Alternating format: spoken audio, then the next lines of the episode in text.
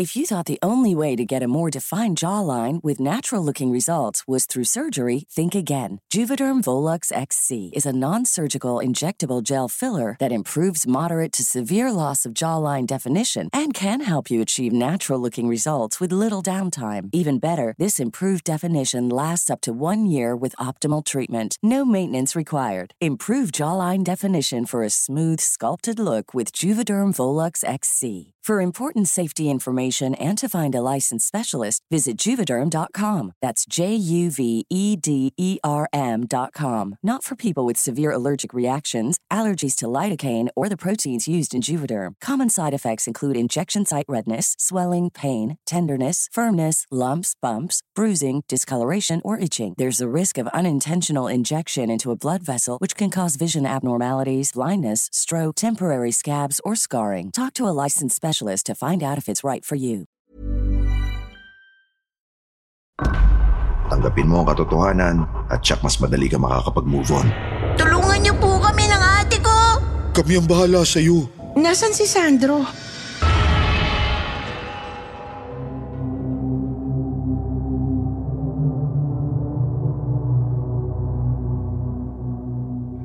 Magandang gabi po, Sir Marvin. Maraming salamat po sa pagkakataon mailathala ang kwento ko sa YouTube channel ninyo.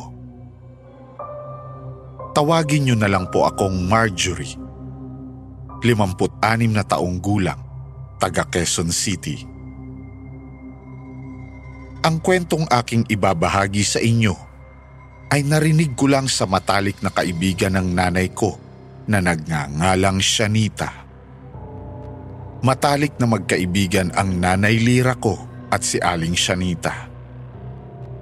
Sa katunayan, magkababata sila at magkaklase pa simula kinder hanggang high school. Taong 1987 noon. 21 years old lang ako nang marinig ko ang kwentuhan ni Nanay at ni Aling Shanita tungkol sa isang gwapong embalsamador na dating surgeon sa ospital at sa isang babaeng nagngangalang Elma. Ang kwento ni Aling Shanita.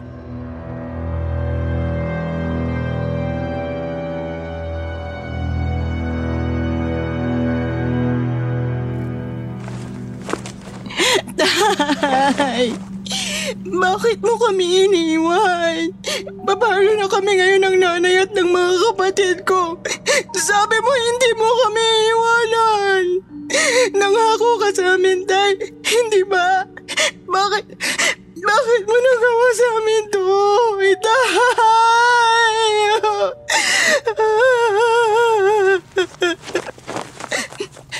Miss, bawal ka dito sa loob ng laboratory. Hanggang doon lang allowed sa waiting area ang mga namatayan. Gusto ko lang makapiling ang tatay ko bago niya sa imbasa mo. Pasensya na, miss, pero... Elma. Ako si Elma. Elma, nakikiramay ako sa pagkamatay ng tatay mo. Pero kailangan mo nang lumabas ng laboratory kasi sisimulan ko na yung pag-iimbalsa mo. Unang kita pa lang raw ni Elma sa maamong muka ng embalsamador ay natulala na agad ito. May kakaiba raw na karisma ang embalsamador. Bukod sa napakagwapo nito at matipuno ang pangangatawan, ay may taglay itong kabaitan sa tuwing nagsasalita. Huwag ka na malungkot, Elma. May rason ang lahat ng pangyayari sa buhay natin. Kapag may namamaalam, meron din dumarating. Niwala ka lang sa plano ng Diyos para sa'yo. Tanggapin mo ang katotohanan na merong mas magandang plano ang tunay na may-ari ng kaluluwa ng tatay mo. At siya mas madali ka makakapag-move on. Salamat. Anong pangalan mo ulit? Sandro. Dr. Sandro Reguera. Dati akong surgeon sa hospital sa bayan. Sandro. Napakagandang pangalan. Salamat, Elma. Tumigil ang mga pagpatak ng luha ni Elma at napatitig ng matagal sa mga mata ng embalsamador. Ilang minuto ang lumipas Ngunit parang naging estatwa si Elma sa pagkakahumaling sa kagwapuhan ng dating doktor. Elma? Elma? Elma? Ha? Narinig mo ba ako? Ano bang sinabi mo? Sabi ko, nakikiusap ako na kung maaari, lumabas ka na para maumpisahan ko na yung pag-iimbalsa mo sa tatay mo. Eh marami pa kasi akong iimbalsa mo ng mga patay. Ganun ba? Sige. Doon na lang ako maghihintay sa waiting area. Eh kakausapin ka rin ng assistant ko si Mikel para sa cost ng kabaong na pipiliin mo ha. At saka may mga dokumento ka rin na kailangan pirmahan para sa funeral service ng tatay mo. Dok Sandro, pwede ko na ba makausap ang kliyente? Yes, Mikel. Paki-assist na lang si Elma sa opisina, ha? Sisimulan ko na yung pag-iembalsa mo. Miss, tara po. Doon po tayo mag-usap sa opisina. Kailangan nyo na rin po kasing mamili ng kabaong para sa tatay nyo. Salamat, Doc Sandro. Sandro na lang po.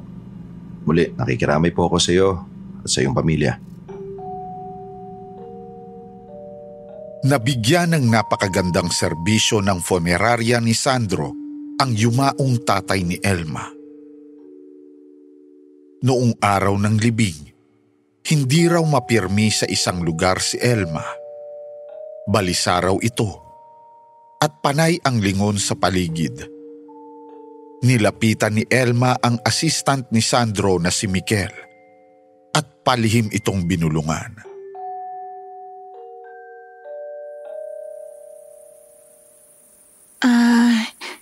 Nasaan si Sandro? Bakit wala siya sa funeral service? Hindi po talaga sumasama sa libing si Doc Sandro. Ako ang tumatayong head on his behalf sa burol at libing. Hanggang funeraria lang talaga si Doc Sandro eh. Ganun ba? May kailangan po ba kayo kay Doc Sandro? Pwede nyo naman sa akin sabihin yung concerns o problema ninyo sa interment. Wala. Wala naman.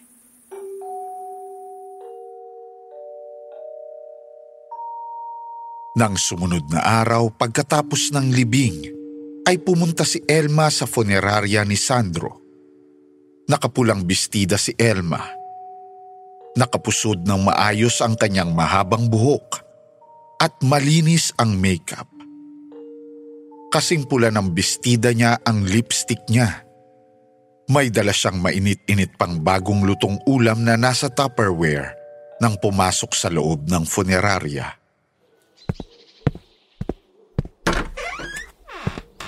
Hi, Sandro. Magandang umaga. Elma. Ikaw pala. Nasudya natin. Ha? Nagluto ako ng tinola para sa'yo. Heto, may mainit na kanin na rin dyan. 11:45 a.m. na. Mag-lunch ka muna, Sandro. Ay, naku, nag-abala ka pa. Salamat ha. Pero may lunch meeting ako sa bayan eh. I have to go now. Pero salamat talaga sa food. Kung may concerns ka tungkol sa funeral service ng tatay mo, nandiyan naman si Mikel, ha? Sige na, bye-bye na, ha? Late na ako, eh. Wow! Elma, hindi kita nakilala. Pulang-pula ka. Buti pwede magpula sa pamilya niyo kapag may kamamatay lang.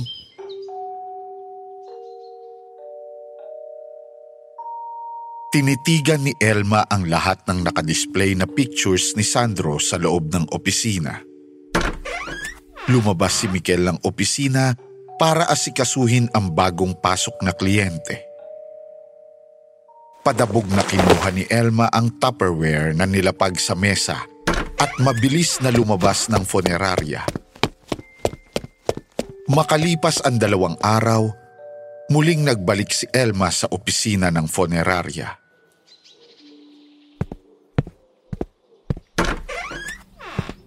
Wow! Cake! Salamat, Elma. Hindi para sa'yo itong chocolate cake na dala ko, Michael. Nasaan si Sandro? Kay Doc Sandro ba yung cake na dala mo? Ibibigay ko sana sa kanya to bilang pasasalamat eh. Wala si Doc Sandro eh. Lumuwas ng Maynila. Busy kasi si Doc ngayon. Pwede mo namang iwan yung cake dito. Ako na lang ang magbi... Hindi na naituloy pa ni Mikel ang sasabihin niya dahil mabilis na lumabas ng funeraria si Elma at sumakay ng tricycle pa uwi. Napakamot na lang ng ulo si Mikel habang tinitingnan ang papalayong tricycle.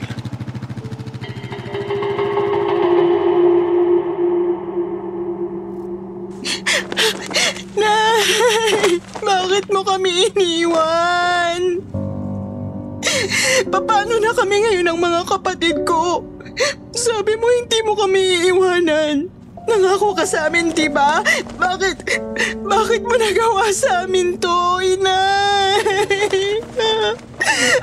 Miss, bawal ka po dito sa loob ng laboratory. Hanggang doon lang po allowed sa waiting area mga... Elma? Sandro, gusto ko lang makapiling ang nanay ko bago mo siya i-embalsa mo. Oh, ano nangyari sa nanay mo? Hinold up sa palengke ang nanay ko. Nanlaban siya sa hold-upper. Pinagsasaksak siya sa buong katawan. Sandro, bakit kailangan mangyari to sa nanay ko? Wala pang isang buwan simula nang mamatay si tatay. Ngayon si nanay naman ang pumanaw.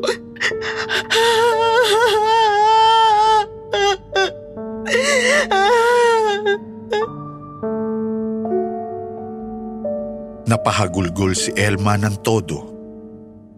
Dala ng awa ay hinawakan siya sa balikat ni Sandro at pinakalma. Huwag ka na malungkot, Elma. May rason ang lahat ng pangyayari sa buhay natin, kaya kapag may namamaalam, meron din dumarating. Totoo ba yung sinasabi mo, Sandro?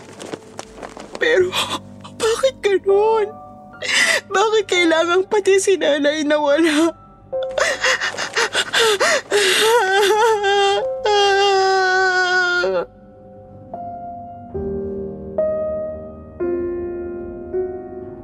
Mabilis na yumakap si Elma sa napakagwapong embalsamador at umiyak ng umiyak sa balikat nito.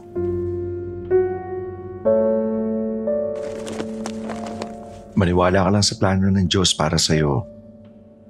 Tanggapin mo ang katotohanan na mayroong mas magandang plano ang tunay na may-ari sa kaluluwa ng nanay mo at syak na mas madali ka makakapag-move on. Ang mabuti pa, doon ka muna sa opisina at ipapa-assist kita kay Mikel. Pwede ba akong makiusap sa'yo, Sandro? Pwede bang ikaw ang maghatid ng kabaong sa burol ni nanay sa bahay namin? Hindi ko na trabaho yun, Elma eh. Yung nalulungkot ko. Bakit? Bakit hindi pwede? Inay! Inay! O sige, susubukan ko. Tumaan ka muna.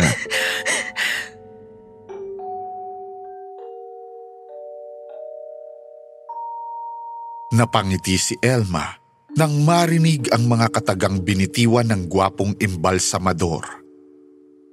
Makalipas ang 13 oras, nagbihis si Elma ng makulay at bulaklaking damit para salubungin ang paparating na sasakyan ng punerarya sa kanilang bahay. Michael, nasan si Sandro? Nasa punerarya si Doc Sandro. Nag-iimbalsa mo ng iba pang bangkay. Sabi niya sasama siyang maghatid ng kabaong ng nanay ko sa burol. Bakit wala siya? Hindi niya kasi trabaho talaga ang maghatid ng patay sa burol. Lalo na sa libing. Hanggang sa funeraria lang ang boss namin.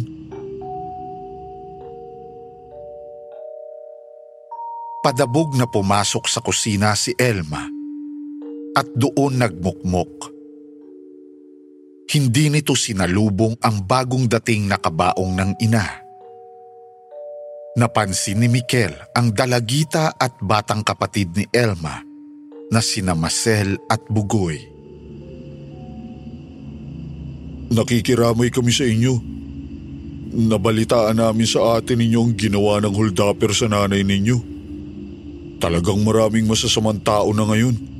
Papatay sila, makuha lang ang gusto. Anong pangalan mo, ate?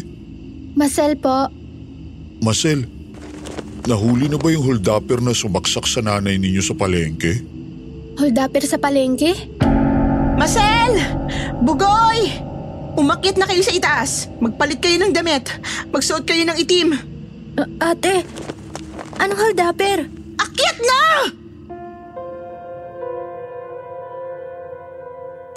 Takot na umakyat sa kwarto nila ang magkapatid na Marcel at Bugoy. Lumipas ang 6 na araw. Inilibing na ang bangkay ng nanay ni Elma sa tabi ng puntod ng yumao nitong ama.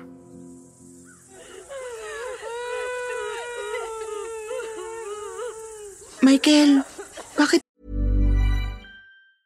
If you thought the only way to get a more defined jawline with natural-looking results was through surgery, think again. Juvederm Volux XC is a non-surgical injectable gel filler that improves moderate to severe loss of jawline definition and can help you achieve natural-looking results with little downtime. Even better, this improved definition lasts up to 1 year with optimal treatment. No maintenance required. Improve jawline definition for a smooth, sculpted look with Juvederm Volux XC. For important safety information and to find a licensed specialist, visit Juvederm.com. That's Juvederm.com. Not for people with severe allergic reactions, allergies to lidocaine, or the proteins used in Juvederm. Common side effects include injection site redness, swelling, pain, tenderness, firmness, lumps, bumps, bruising, discoloration, or itching. There's a risk of unintentional injection into a blood vessel, which can cause vision abnormalities, blindness, stroke, temporary scabs, or scarring. Talk to a licensed specialist to find out if it's right for you.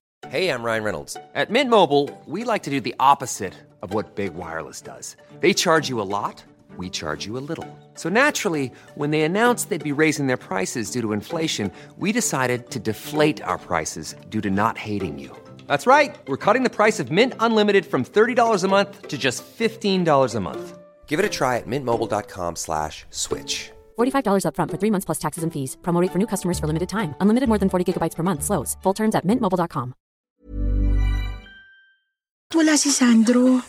Elma, ilang beses ko nang ipinaliwanag sa'yo, di ba? Hindi na trabaho ni Doc Sandro ang sumama sa libing ng sineserbisyuhan namin. Iyak ng iyak ang magkapatid na Marcel at Bugoy habang pinapasok sa nicho ang kanilang ina. Tahimik lang si Elma na nakatitig sa mga kapatid niya. Kinagabihan, halos hating gabi na nang makauwi sa bahay niya si Sandro. Pagkatapos niyang maligo ay inihanda na niya ang kanyang kama para matulog. Nang marinig niyang may nagdoorbell.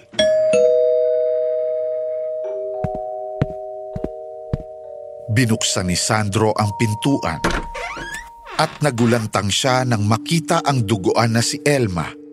Natulo ang uhog habang hawak-hawak sa kamay ang bunsong kapatid na si Bugoy. Nangatal si Elma habang kaharap si Sandro. Elma, ano nangyari sa'yo? Bakit duguan ka? Sandro! Tulungan mo kami ng mga kapatid ko! Sandali, paano mo nalaman na dito ako nakatira?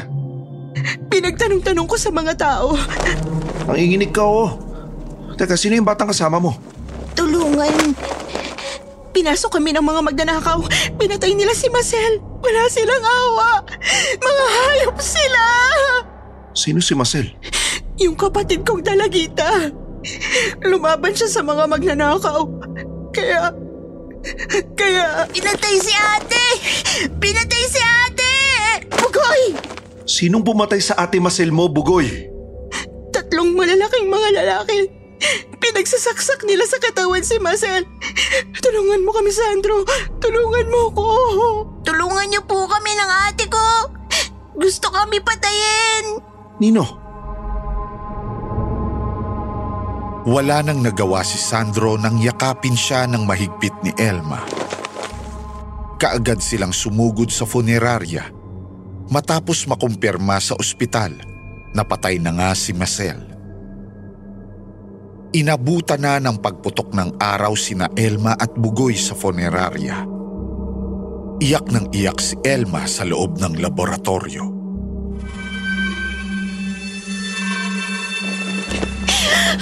Masel, kapatid ko! Bakit ka ba kasi lumaban? Paano na kami ngayon ni Bugoy? Sabi mo hindi mo kami iiwanan. Nangako ka sa amin, hindi ba? Bakit ka pa lumaban sa mga magnanakaw? Masel! Elma, hindi kaya yung holdupper na sumaksak sa nanay mo yung siya rin pumatay sa kapatid mo? Natigilan si Elma sa pag-iyak. Napatingin si Elma sa nakahubad na bangkay ng kapatid na nasa harapan niya. Talaga? Bakit mo nasabi? Tingnan mo yung mga saksak sa katawan ng kapatid mo. Katulad na katulad sa pwesto at dami ng saksak na tinamo ng nanay mo. 18 stab wounds. Parehong-pareho ng lokasyon sa katawan. Diyos ko! Bakit niya ginawa ito sa kapatid ko? Sabi mo, 3 taong sumaksak sa kapatid mo, di ba? 3 malalaking lalaki. Hindi ko na matandaan. Masyadong madilim sa loob ng bahay. Alam ko, 3 sila. Nilapitan ni Sandro si Elma at hinimas-himas ang likuran nito. Huwag ka na malungkot, Elma. Tulad ng sinabi ko, may rason ang lahat ng pangyayari sa buhay natin. Kapag may namamaalam, meron ding dumarating. Natatakot na ako, Sandro. Paano kung kami naman ang kapatid kong si Bugoy ang balikan ng holdupper? Mabilis na yumakap si Elma sa napakagwapong embalsamador at umiyak ng umiyak sa balikat nito. Yumakap na rin si Sandro kay Elma, dala ng sobrang awa. Maniwala ka lang sa plano ng Diyos para sa'yo. Tanggapin mo ang katotohanan at tiyak mas madali ka makakapag-move on.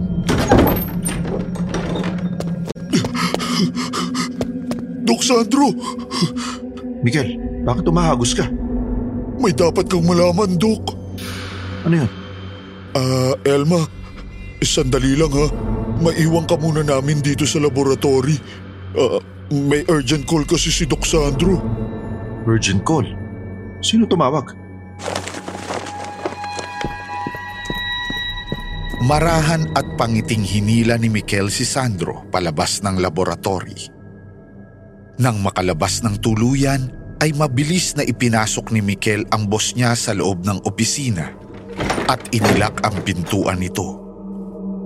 Bahagyang nagulat si Sandro nang makitang nanginginig na nakaupo sa office chair ang bunsong kapatid ni Elma na si Bugoy.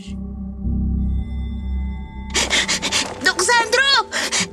Anong ginagawa ng batang to dito sa opisina ko? May dapat kang malaman, Dok. Bugoy! Bugoy! Ikwento mo kay Dok Sandro yung kinento mo sa akin kanina lang. Po? Huwag kang matakot, Bugoy. Kami ang bahala sa'yo. Magagalit siya. Sasaktan niya rin ako. Sinong magagalit sa'yo? Inilabas ni Bugoy ang isang piraso ng picture mula sa bulsa niya. Ipinakita niya ito kina Miguel at Sandro bago nagtanong. Kayo po ba to? Kayo po ba si Dok Sandro? Teka, saan mo nakuha yung picture kong yan? Sa dingding po ng kwarto ni Ate Elma. Paano napunta sa kwarto ng Ate Elma mo yan? Nasa picture frame ko yan dito sa opisina. Kinilabutan si Sandro nang makitang nawawala ang mga picture frames na may laman na larawan niya sa loob ng opisina. Miguel, nasaan ang mga picture frames ko dito sa mesa? Marami po kayong picture sa kwarto ni Ate Elma. Kayo po bang boyfriend niya? Boyfriend? Hindi. Hindi ako ang boyfriend ng Ate Elma mo. Hindi ka niya boyfriend? Bakit galit na galit siya sa amin nang tanggalin namin yung mga picture niyo sa kwarto niya? Una si nanay. Anong ginawa niya sa nanay mo? Sinaksak niya ng kutsilyo. Takot na takot kami ni Ate Marcel kaya nagtago kami sa kwarto. Sabi niya, pag nagsumbong daw kami naman sasaksakin niya. Ginawa ng Ate Elma mo yun sa nanay niyo? Bakit? Dahil sinabihan sa ninanay na itigil ang pantasya niya sa'yo. Ano po ba yung pantasya? Diyos ko. Bugoy, sino ang totoong sumaksak sa Ate Marcel mo? Magagalit siya kapag nagsumbong ako. Hindi ka niya sasaktan, Bugoy. Kami ang bahala sa'yo. Sagutin mo si Doc. Sino ang pumatay sa Ate Marcel mo? Si Ate Elma po. Si Ate Elma! Sinaksak niya si Ate Marcel kasi tinanggal namin yung pictures niyo sa kwarto niya. Pati ako sasaksakin niya. Pero nakatakbo ako sa labas ng bahay. Pero naabutan niya ako. Kinaladkad niya ako papunta sa bahay niyo, Dok. Sabi niya huwag daw ako magsasalita. Kung hindi ano? Tatantarin niya raw ako at ipapakain sa aso. Bugoy, totoo ba ang lahat ng sinasabi mo? Dok, hindi magsisinungaling ang bata. Hindi manginginig at iiyak ng ganyan yan kung gagawa lang ng imbento. Biglang uminit ang ulo ni Sandro at mabilis na sinugod sa laboratory si Elma. Elma! Elma! Mabilis na pumasok si Sandro sa loob ng laboratory, ngunit wala si Elma. Elma, nasan ka? Magpakita ka! Elma!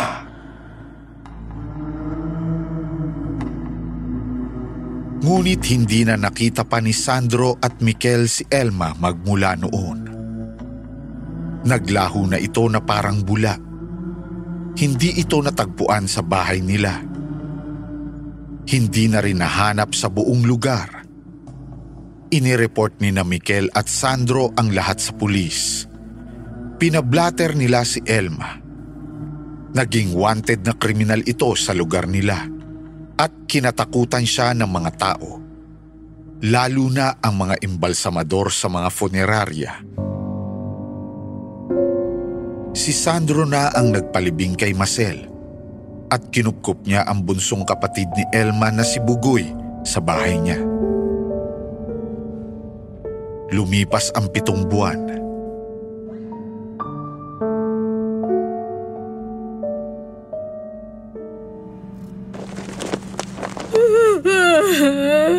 Leandro, asawa ko! Bakit mo kami iniwan? Paano na kami ngayon ng mga anak mo? Sabi mo, hindi mo kami iiwanan. Nangako ka sa amin, Leandro, hindi ba? Mrs., bawal ka dito sa loob ng laboratory.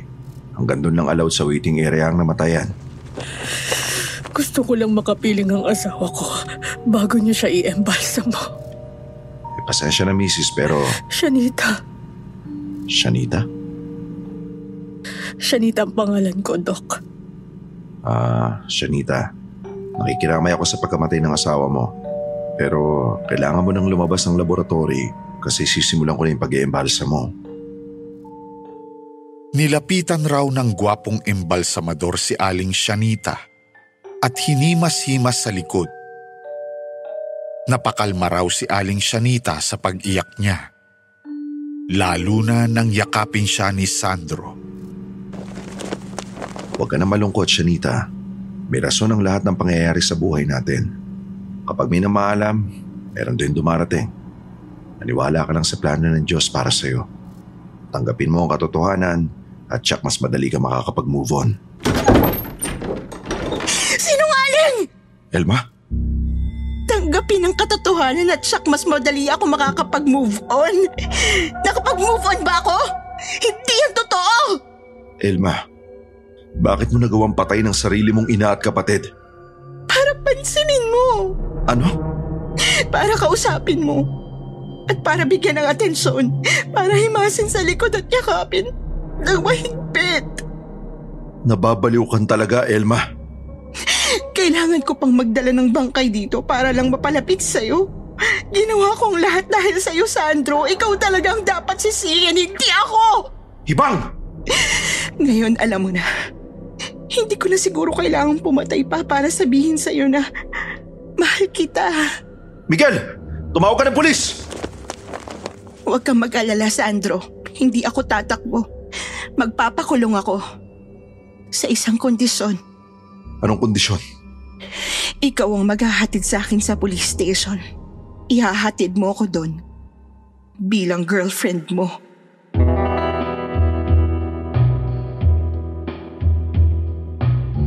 Pumayag si Sandro sa kondisyon ni Elma.